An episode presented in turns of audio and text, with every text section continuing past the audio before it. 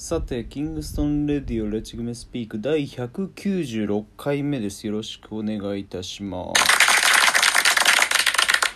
まあ気づけば前回の配信から1ヶ月も経ち、まあこんなことが続いておりますね。えー、申し訳ないです。ちょっといろいろですね、まあ、いつもいろいろやることはあると言って忙しぶってるんですけども、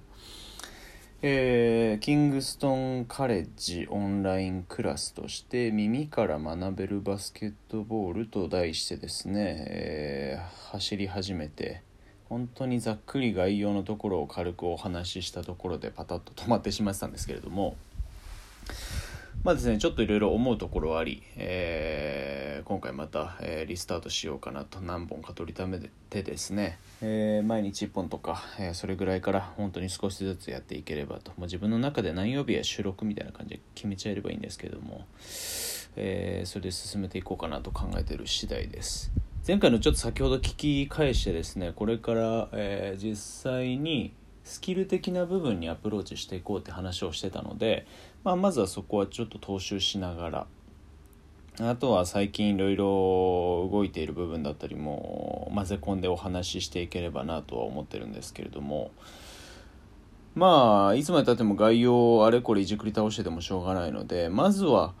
えーキングストーンの中で、えーもしくは僕個人が考えるですねバスケットボールに必要な部分の技術的なところを少しずつ触り始めたいなと思っております。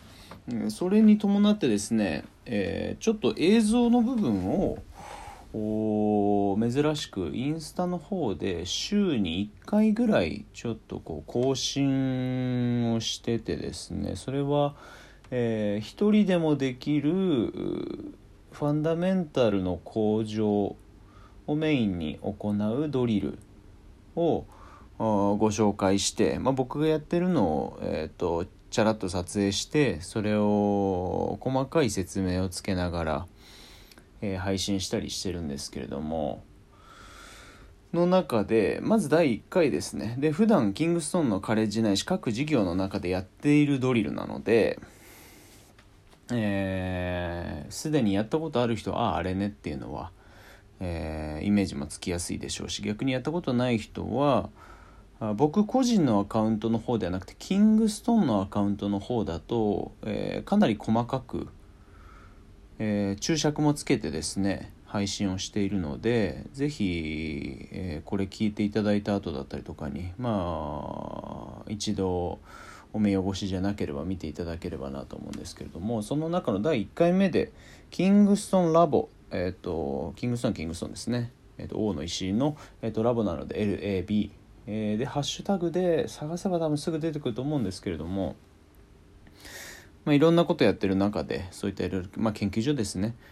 のところで、えードリルをいろいろご紹介していこうと思ってるんですけど、まあ、第1回目にご紹介した動き、えーとそこからの付随でなんていうかな今回の収録はメインに進めていこうかなと、まあ、そんな話してたけどもう3分半なんですけど、えー第1回目の動きで言うと,、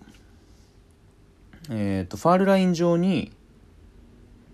えーマーカーを置いてそれをまたいだ状態からスタートする、えーで、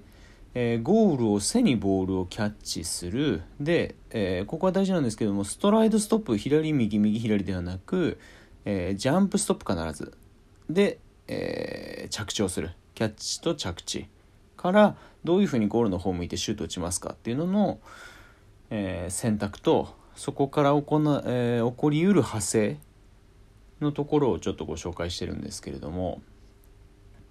まあこれはキングストーンの特にカレッジで子供たちとかによく聞くんですけれども、えー実際にゴールを背中にした状態で前を向く方法はいくつありますかって話でこれはもう最初に答えてしまうと、えー4種類ですね。これ多分前に以前にここの収録でもお話ししたことあると思うんですけれども、えー軸足選択えープラスターンの種類選択。で計4つですね。すでに両足設置しているので。なのでここのところで、えー、とディフェンスの位置、えーフロアの位置。このキングソンラボの第1回のドリル紹介の中でだと、完全にファールライン上で行ってるんですけれどもこれ普段やるとしたらまあ5箇所ないし7箇所ぐらいで同じような動きはするんですけどになっていくとえっ、ー、とフロアのどこにいて、えーと、どういう動きを見越しててで残り時間が何秒でとかいろんな情報のもとに軸足選択をしっかりできる方があプレーとしては強くなっていくのでどうしても右利きの人は左軸左利きの人は右軸でプレーをこう構築しがちなのはこれはまあ競技特性というか、えー、技術特性上、えー、仕方ない部分であるんですけども、まあ、仕方ないイコール、えーとうん、それしかやらないっていうのはまた別の話なので特に小学校中学校高校ぐらいでのうちにただ無意識にやってる動き、えー、そこからのジャブステップ、だけではなく実際にフロアの上で起こりうる選択肢っていうのを信号として体の中に入れることまずは。えー、の中でどれがこなれててどれが違和感があるのかを知ることっていうのはこれ非常に大事な部分ででそれが違和感なく行えるように、えー、もしくはこなれてるものをもっと、えー、研ぎ澄ませた形にできるようにっていうのが、えー、そこから気づくことあ知ることから磨くことっていうこのプロセスはまあよくよく考えればバスケット以外にもどう考えたってどれも大事で。うんそこのプロセスとは別に、えー、知ること止まりになってしまうとやっぱり前にもお話ししたように、えー、やり方を知ってることがそれがやれるかどうかには直結はしてこないので特に高いレベルで真剣勝負でそれを技術として使用しようとなると。なのでそこはもう本当にただひたすらに、えー、時間をかけてじっくりたっぷり丁寧に自分の腕を磨き続けるというのが次のステップにはなってくるんですけどの中で僕が、えー、と1回目の映像でご紹介したのだとそうですねファールラインで持つ。で最初左フロント。で次右フロント。で左リバ右リバの4種類で。で2種類目だとそこから、えー、右にワンドリブルかな。ってなると左ばじゃない左軸にしてフロントを取ると確実にオープンステップになる。逆に右で、えー、軸足にした場合は必ずクロスステップになる、えー、これの違いだったりとかを知るだけでも非常に、えー、ためになる部分でオープンとクロスの使い分けができるのかどうか、え、プラスそのオープンの意味合いクロスの意味合いがどこにあるのか。ボールどこについてるのかどういうふうに止まるのか映像だとギャザーを使ったり、えー、とちょっと本当だったらあテキストブックにあるようなやり方をすればいいんですけどちょっとチャレンジングな動きをしてるところも何回かはあったりはして、まあ、それはそれで見ながらちょっとここじゃないかなみたいな感じで、えーと、 guess ってもらえればいいと思うんですけども。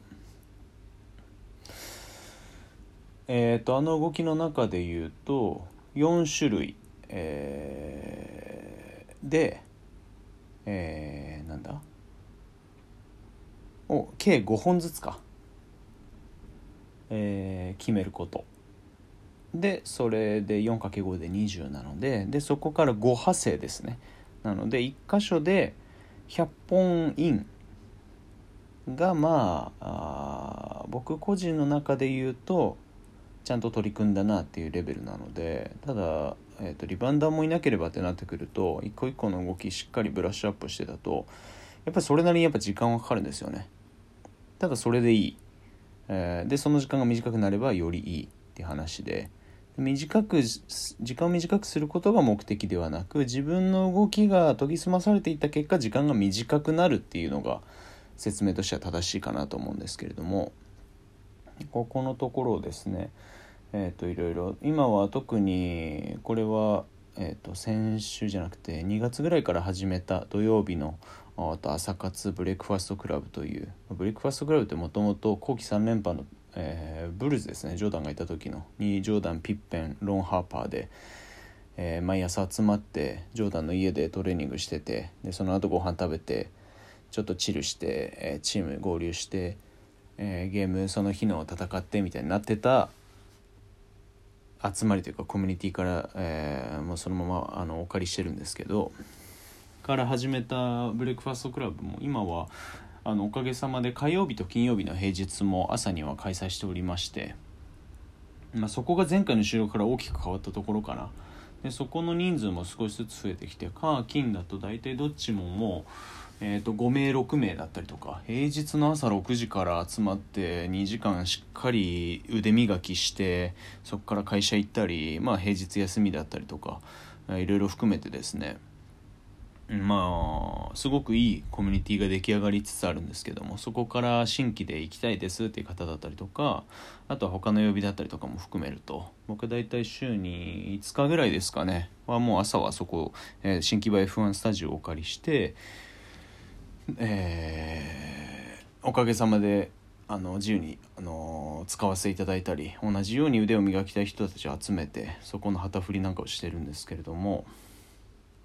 の中でもよくやっていたりとかでそこだと、まあ、社会人メインですかね平日は。あとまあプロのプレイヤーも来ながらあとはプロに準ずるプレイヤーだったり、えー、地元のミニバスのコーチの方だったりとか本当にいろんな方々が集まって、えー、それぞれの目標に従って腕を磨くっていうですね非常にあの気持ちのいい、えー、時間を過ごせているので、まあ、これは、えー、技術的なところとは関係ないんですけどそこだとかなり細かく、え、ドリルの分析にしても数字の分析にしてもいろいろ進めているので是非これお聞きの方でですね、え、ご興味ございましたらあインスタでも何でもいいのでご連絡いただければというところで第1本目は終了です。これでちょっとそのまま次回につなげます。